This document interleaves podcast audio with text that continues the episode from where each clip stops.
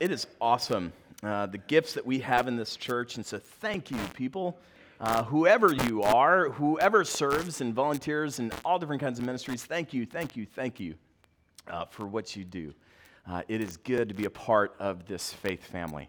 Uh, if you don't know, my name is Andrew. I have uh, the privilege of being the associate pastor here at Emmaus Road. So if you're visiting with us here this morning, a special word of welcome to you. Maybe you grabbed a bulletin uh, or you see the, uh, the screen up here. Uh, we're going to be talking this morning about gifts gifts that God has given to us in our response to God's gifts. We've been talking about stuff for the last two weeks on giving. And so if you're here this morning, you're like, oh man, I came to church and smack dab right in the middle of this. I'm going to hear a message on, on giving like I haven't been to church in a long time. Maybe I'm visiting this church for the first time.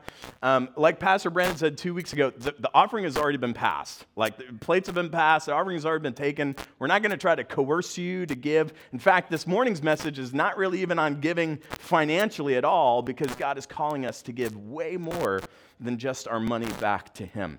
And so I just want to say from the forefront, it's just been really awesome. Uh, the, the, the series that we've been really digging into the last number of weeks here. And so, Brandon, thank you for, for leading us in that and preaching uh, those messages to us. I know I'm not alone in saying uh, it has been really, really good to be underneath the teaching of God's word these last couple of weeks. And so, love you, brother, for that. Thank you Brandon. One thing that has become uh, more and more apparent to me over this, uh, the last couple of weeks and the last couple of series is that there is an immeasurable distance, an immeasurable distance between the mind of God and the comprehension of humans. You know what I'm talking about? Do you know what I mean by that? I want you to hear these words in Isaiah chapter 55 I think they'll be up there on the screen. Um, Isaiah 55 9. These are familiar verses to many of us. For as high as the heavens are above the earth, so are my ways higher than your ways, and my thoughts than your thoughts. Do, do you see the gap? Do you see it there? And I got to tell you, from the beginning of time, there has been a great expanse, a huge expanse between the creator and the created. Now, think about this. Even, even in a sinless world, before the fall, Adam and Eve were completely dependent on God for revelation. Completely dependent. Think about it. They didn't come into existence knowing what life was all about. They didn't know who God was. They didn't know why God created them. Just imagine what that would have been like for Adam and Eve. So you might be thinking, well, Pastor Andrew, what, what, does this have to do with anything that we've been talking about over the last couple of weeks? And here it is. Here's the deal, gang. We are really no different than Adam and Eve. We're really no different. You and I need to be taught how to live. And as created human beings, we simply don't have the capacity to understand life without divine help. Think about that. That's profound. At least it is to me. And hopefully, you've been confronted with this truth week in and week out here at Emmaus Road that without God's word, our existence doesn't make any sense whatsoever. I mean, if Adam and Eve needed God's word in a perfect, sinless world, how much more do we need it with our sin infested hearts? So, can we all agree? Can, can we all agree here this morning that, that the Bible is really an extreme book? Yeah, I see a lot of heads shaking. Yeah. Well, let me, let me rephrase that. For sinful human beings, right?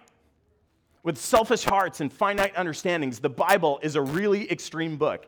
And maybe you've seen that over the last number of weeks as we work through the priorities in life that God lays out in Scripture and as we transitioned into this current series on giving. Maybe you've been hit really hard with a lot of truth bombs lately, and it's been amazingly transformative for your life and for your family. You see, the Bible has the unparalleled ability to just really grip us at our roots and just to really grab our sinful, creation worshiping hearts and transform us really into entirely different people over time. And, and I pray that the Holy Spirit does that again here this morning in this place as we once again open up the Word of God together. Would you pray with me before we go any further in that? Heavenly Father, here's our hearts. Speak what is true. We hear stuff all week long. And our filters are really, they're broken and they're twisted and, and they're conformed a lot of times to the patterns of this world. And we need you, Holy Spirit, to speak what is true into our hearts. That we're sinners in need of your grace, and that Jesus is the only solution to our sin problem. So come, come, and speak what is true to us once again here this morning. And all God's people said, Amen. Amen. Uh, we're going to get to our text eventually. It's only two verses, but I want to kind of set it up here this morning. Because one of the principles for me as of late that's really kind of highlighted this extreme nature of the Bible is found in Matthew chapter 6, verse 24. It's up there on the screen. This is, this is what it says. Can we actually read this together as a church? Can we say this out loud together? No one can serve two masters, for either he will hate the one and love the other, or he will be devoted to the one and despise the other. Emmaus Road, verses like this one don't really need, um, don't, they don't need to be explained because it really is just straight truth. But, but let me attempt to rephrase what Jesus is teaching here. In essence, what Jesus is saying is it is spiritually impossible, spiritually impossible to pursue the kingdom of God and the kingdom of self simultaneously. It's impossible. But here's the thing you and I don't want to agree with this teaching of Jesus. I mean, we agree with it, but we don't want to agree with it. We want to believe that our spiritual reality isn't as exclusive as Jesus says it is. And so we push it back against it functionally in our everyday lives, and we argue that there has to be a way. There has to be a way that we can simultaneously serve God and the other stuff down here that we really, really love. But we can't. And truth be told, we don't really want to. Now, is that too extreme of a truth to hear this morning?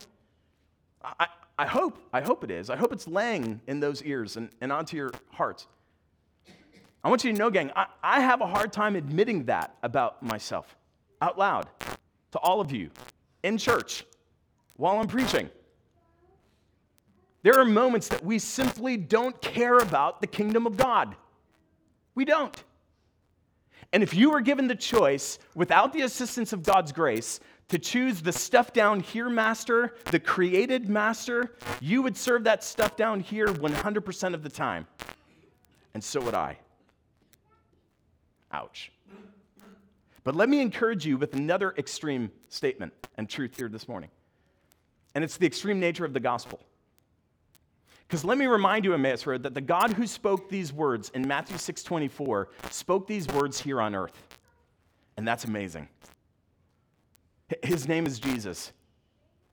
And he left heaven and he came to earth to die for uh, self centered, addicted sinners like you and like me who settle for kingdoms way smaller than his. And the extreme truth and beauty of the gospel is that even though you and I can't serve two masters at the same time, that you and I can actually be completely hopeless in our sinful selves, while at the same time being completely hopeful in Christ's substitutionary life given for us. Amen? See, only grace can make our hearts choose the pleasure of the created over the pleasure or the pleasure of the creator over the pleasure of the created. And that's exactly what we see here in the life of Paul in this morning's text. Grab your Bibles uh, and turn to Colossians chapter 1. Colossians chapter 1.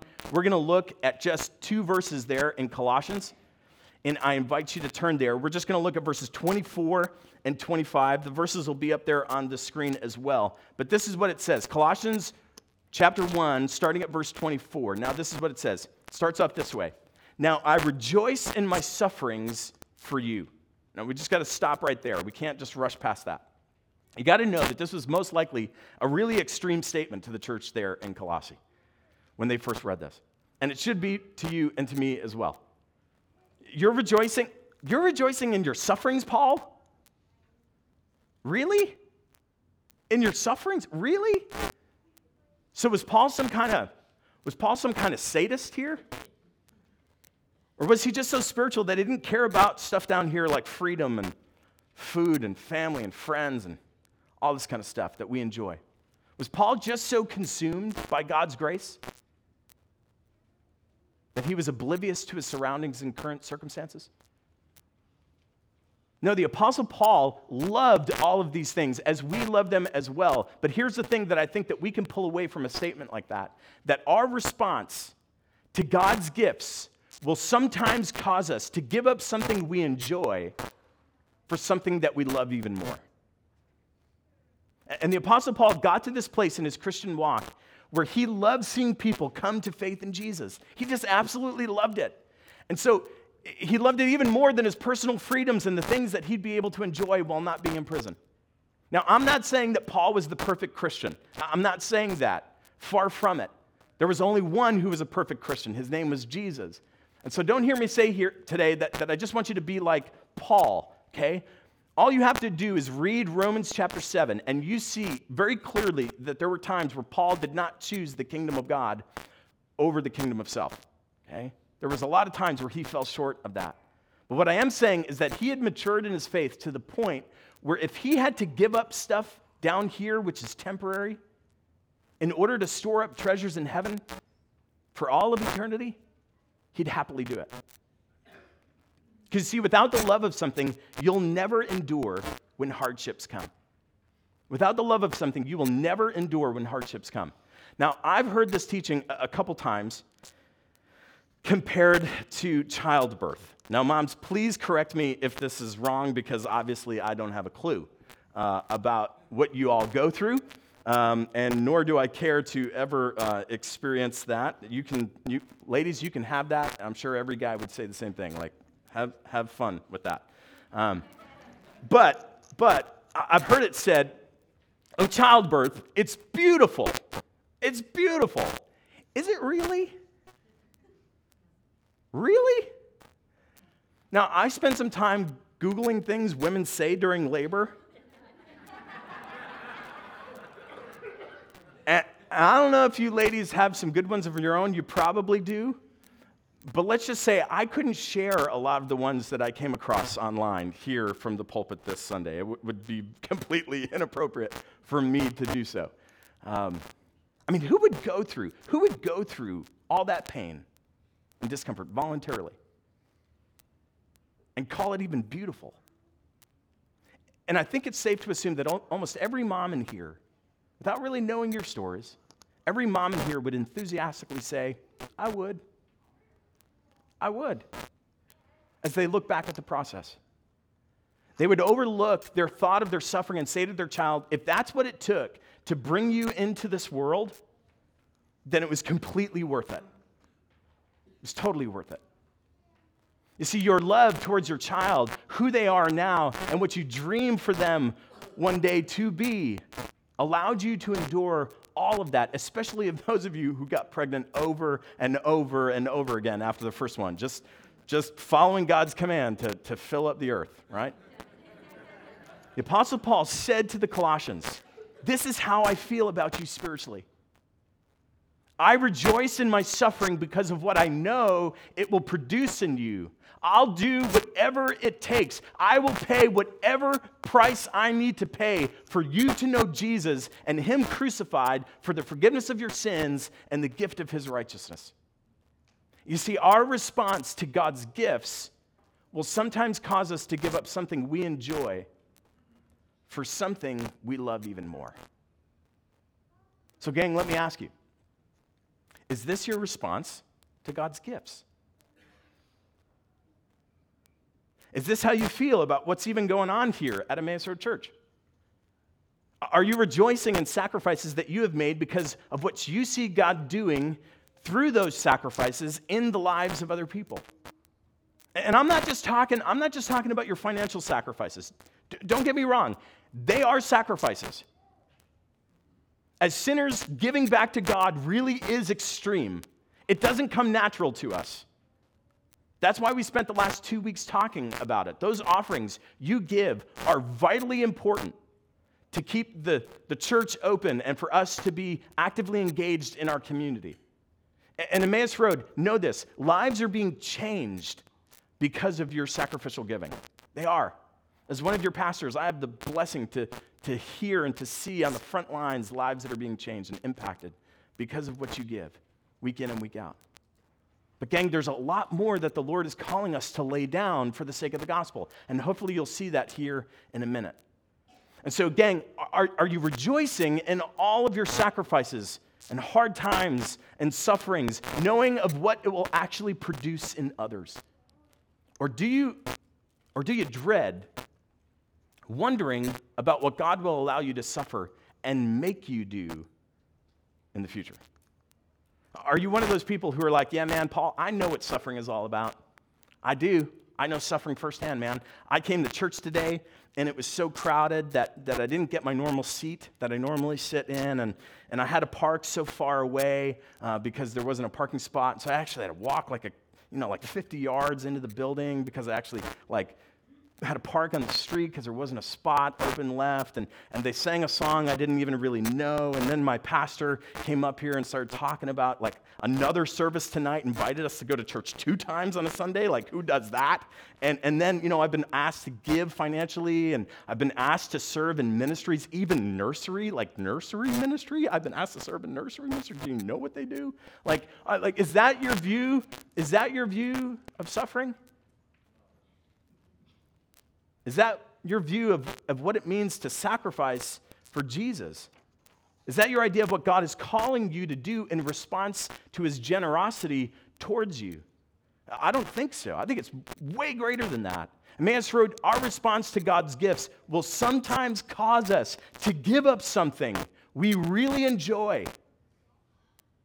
for something we love even more. And I want you to know that as your pastor, I pray that you guys would love more and more with the increasing measure, the depth and the richness of the gospel. And not just for your life, not just for you, but I pray that you would get to the place over time where the things of this world would just become less and less important, and the salvation of others would actually begin to grip your heart. That's what the Apostle Paul says here in the first half of verse 24. Did you catch it? Far from being discouraged, far from being discouraged from all of the sufferings, he says, I rejoice because of what it produces in you. In you. And then in the next half of the verse, Paul takes the level of response even up a notch. And here's where we clearly see that it's way more than just about money. Look at verse 24 there. It says, Now I rejoice in what I am suffering for you, and I fill up in my flesh what is still lacking in regard to Christ's affliction for the sake of his body, which is the church. Now, on the surface, this is a staggering statement. Did, did you catch it? What could possibly be lacking in Christ's sufferings? Interesting. Did, didn't Jesus say from the cross, didn't he cry out, It is finished? Don't you hear us preach and teach week in and week out here at Emmaus Road that the pressure is off, that there's no more scorekeeping, that Jesus paid it all? We sing about it, we teach about it, we proclaim it all the time here. So, why would Paul actually say that something was lacking? Well, in one sense, the work of salvation is complete. It is. Jesus has done everything necessary to save us. But in another sense, we have to think about it this way the saving act is not complete until we hear about it and receive it by grace through faith. Martin Luther famously said, It wouldn't matter if Jesus died a thousand times if no one ever heard about it. And that just makes sense, right? Everybody's sins, you got to know this, everybody's sins have been atoned for. Everybody's sins have been forgiven, but not everybody has received that forgiveness. The message needs messengers. Emmaus Road, did you hear that? The message needs messengers. The Apostle Paul says, Christ's sufferings for you, they are not complete until you hear about it. And if it takes my suffering to bring that to your ears, I'll gladly go through it a thousand times over. I love the way Dr. Timothy Keller says it. He says, Christ's cross was for propitiation. It's a big word for atonement and forgiveness. He says, Ours is for propagation. In other words, Christ suffered to accomplish salvation, but we're called to suffer in order to spread salvation. Listen, let me give you another extreme teaching here this morning. Sometimes we don't like to hear this, but it needs to be said. Suffering, gang, was the means by which God ordained bringing salvation into the world. Suffering. But truth be told, we want it to be through prosperity and blessing, don't we? Just like the disciples did. Do you recall the scene right before Jesus ascended back into heaven? In Acts 1 6, it's up there on the screen. This is what they asked Jesus Lord, are you now going to restore the kingdom to us, to Israel? And little did they know that he already had just a couple weeks earlier through his death, through his suffering. And it wasn't a kingdom of this world and only to Israelites, but his Father's kingdom, which is now open to all by grace through faith in him.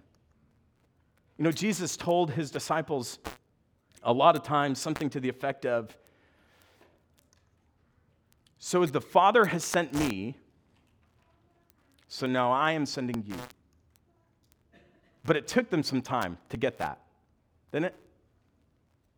But when they finally did, when they finally got that, the good news of the gospel, it spread like wildfire outside of Jerusalem, eventually reaching you and me some 2,000 years later. And, gang, just like the Father sent Jesus into the world to bring salvation through suffering, so Jesus sends us into the world to extend his salvation through suffering. And not everyone is called to be put in chains like Paul to beat up like Paul, to be humiliated like Paul, and to be even shipwrecked by Paul. It could be that. It could be. God might call you to that. But it could also be the loss and the laying down of possessions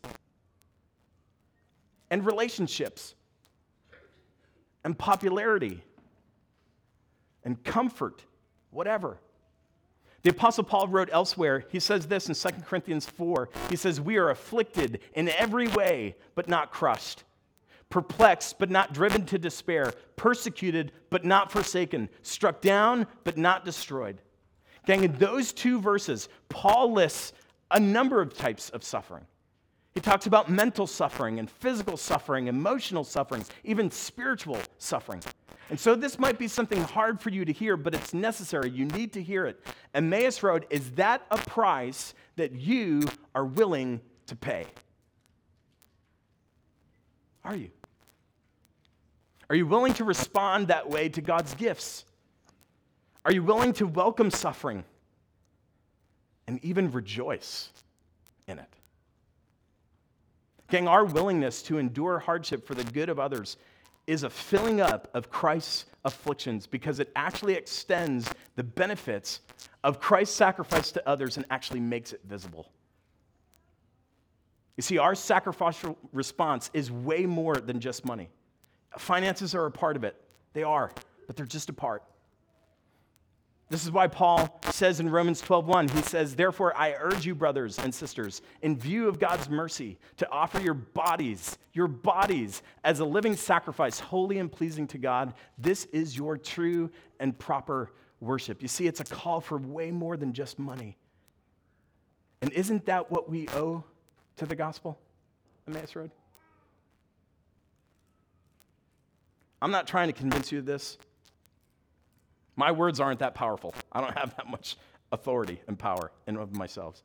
So I am trusting in the truths of Scripture, especially one like Titus 2, which says this For the grace of God has appeared, bringing salvation to all people. And, and this salvation, this appearing of Jesus, it actually teaches us to say no to a number of different things, but one of them, Paul lists there, are worldly passions. Whatever those passions may be the passions of money, of time, of power, of reputation, of relationships, and on and on and on and on and on we could go. And that's not to say that all of those passions are wrong. Don't hear me say that.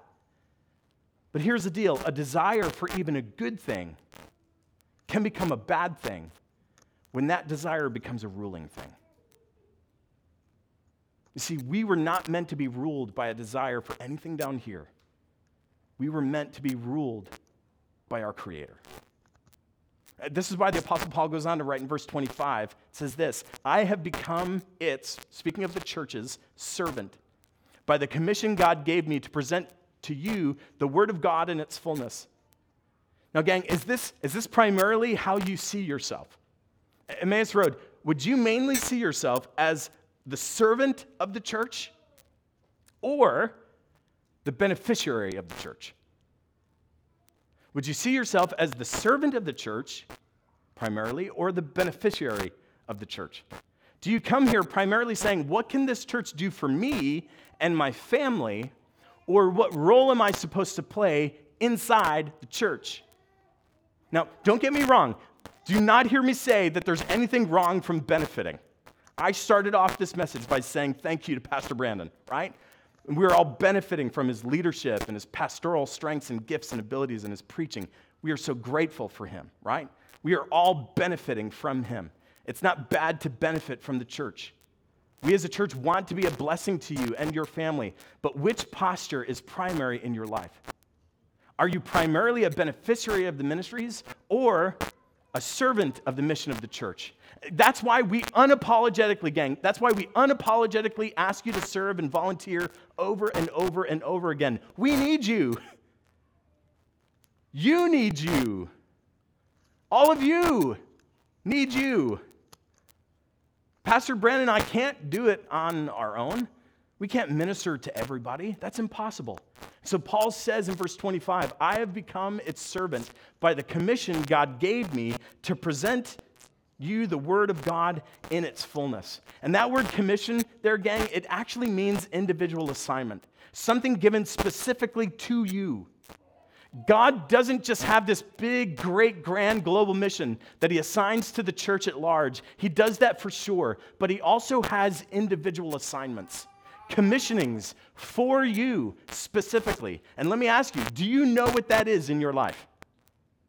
He's given that to you. Do you know what that is? Have you ever given that some thought? Have you ever asked the Lord, Lord, would you reveal to me why you have blessed me with all this time and all these talents and abilities and all of these material possessions and wealths and all this kind of stuff? Why? He has a commission for you, and it's the kind of thing, gang, that if you don't do it, it won't get done. At least it won't get done the way it could get done because God was the one who commissioned you to do it this past week, I stumbled on uh, to a collection of these um, you had one job memes. Have you ever seen these before?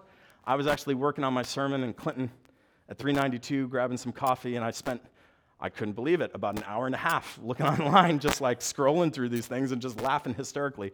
And I thought I'd want to share some of them. Look, look at these. If you don't know what I'm talking about, you had one job. Can you see? No, no, no, no, no, go back. Baseball bounce balls. Anybody see what's wrong with that? Yeah, they're soccer balls. Yeah, and I don't think there's 12 pieces in there. Go to the next one. Okay, you had one job, man. Long yellow things. I think they're bananas. You could have even put plantains and we'd give you a pass, but you didn't know what they were. One job, keep going. I hope I know Christmas is right around the corner. I hope you don't get a doll, stuffed animal like that. That's, that's sad. That's sad. Um, go. Yeah, I am so grateful that our pool. Do you see the gap in the slide? You be, that like better be like a mile high to get the speed enough to go like the four feet that's in the gap between the pool and the end of the slide there. I'm grateful for our pool. I love our pool in town, but that, that I would never go there. Um, and next one. One job. How, did that, how does that even happen? How do you even say that?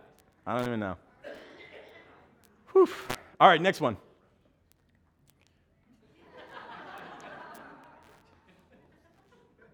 The gate, yeah.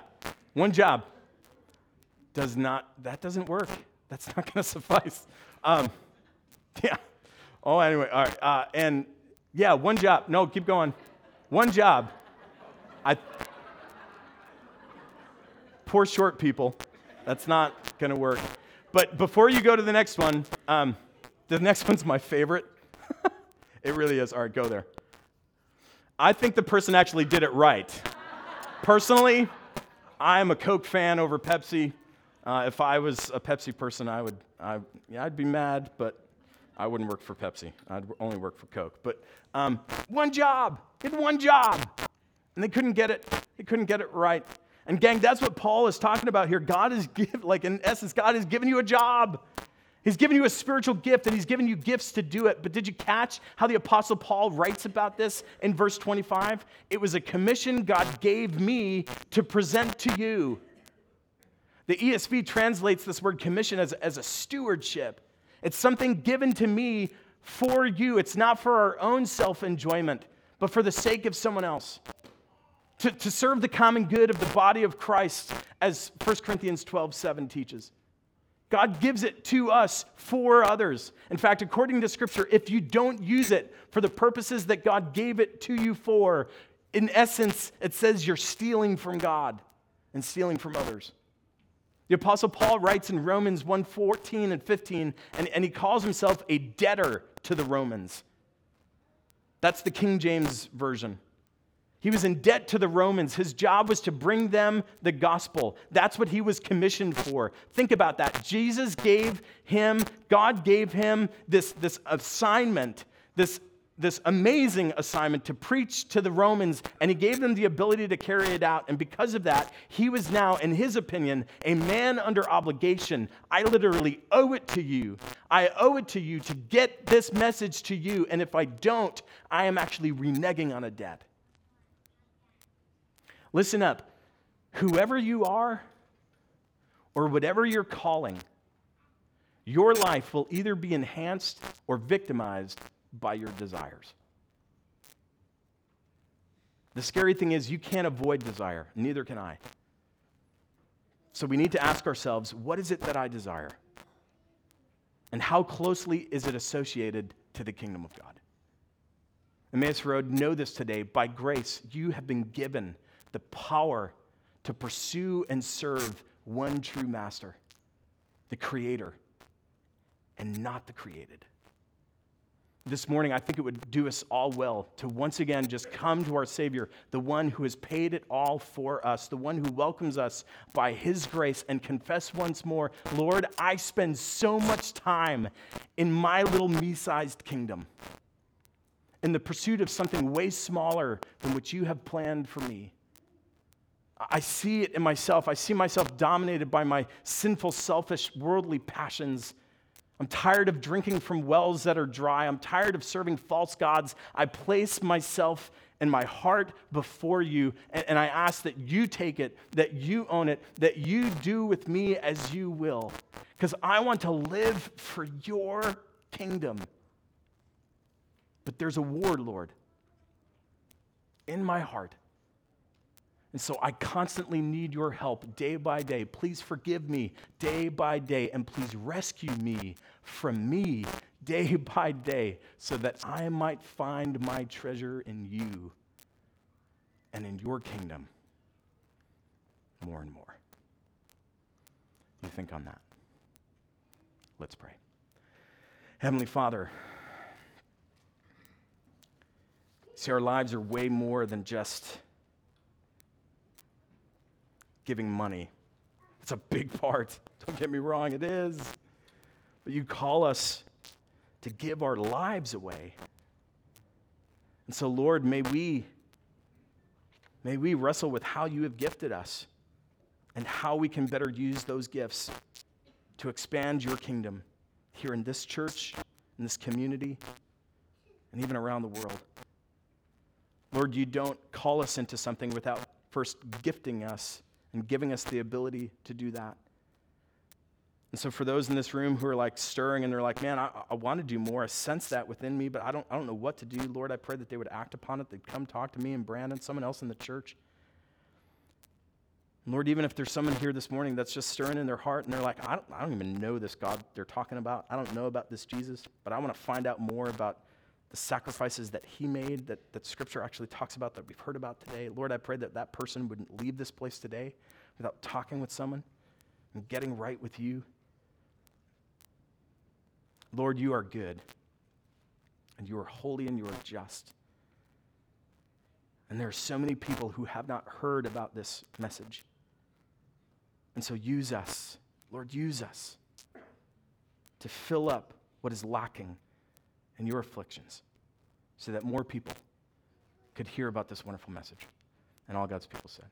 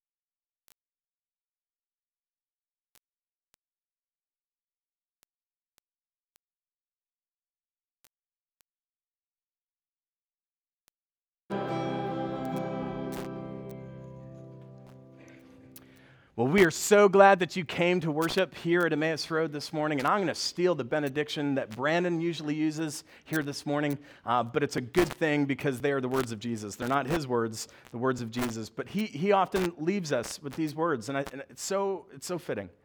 Just as the Father has sent me, Jesus said to his disciples. And he's saying to all of you, So I send you. Go in peace this week. Serve the Lord. Your sins are